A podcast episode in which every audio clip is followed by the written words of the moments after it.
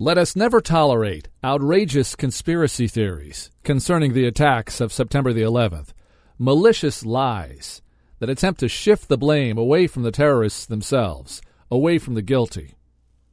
Two months after 9 11, the gaping wound in our collective psyche was still fresh.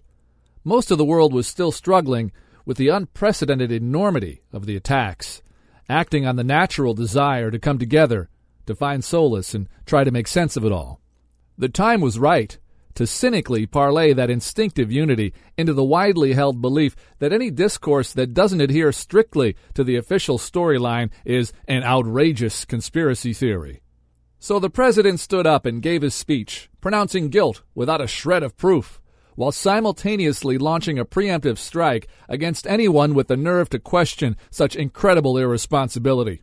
Regardless of whether it was an attempt to simply absolve the government of responsibility for the 3,000 murder victims they were supposed to be protecting that day, or an effort to bury something much worse, George W. Bush clearly had something to hide. There is nothing outrageous or conspiratorial about a genuine quest for the definitive answers that still elude us. What is beyond outrageous is that it's 10 years later and there is still no justice for the victims of the worst mass murder in American history and the loved ones they left behind.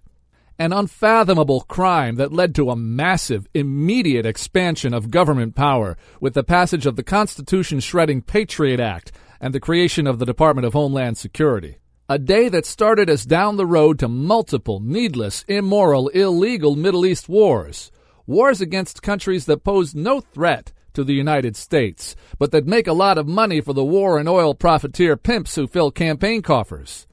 Needless wars that are only exponentially increasing the number of people around the world who hate and want to kill Americans. Needless wars costing us trillions that Washington is completely ignoring when it comes to reducing our national debt and fighting the worst economic downturn since the Great Depression.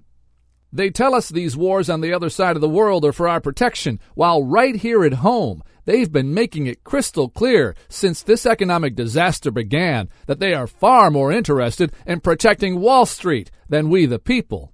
This stunning hypocrisy must not go unchallenged, nor should we blindly accept the official storyline of that most tragic of days a decade ago that set these wars in motion. They tell us not to tolerate outrageous conspiracy theories about 9 11, while at the same time expecting us to swallow whole an official story that is itself the most outrageous conspiracy theory of all.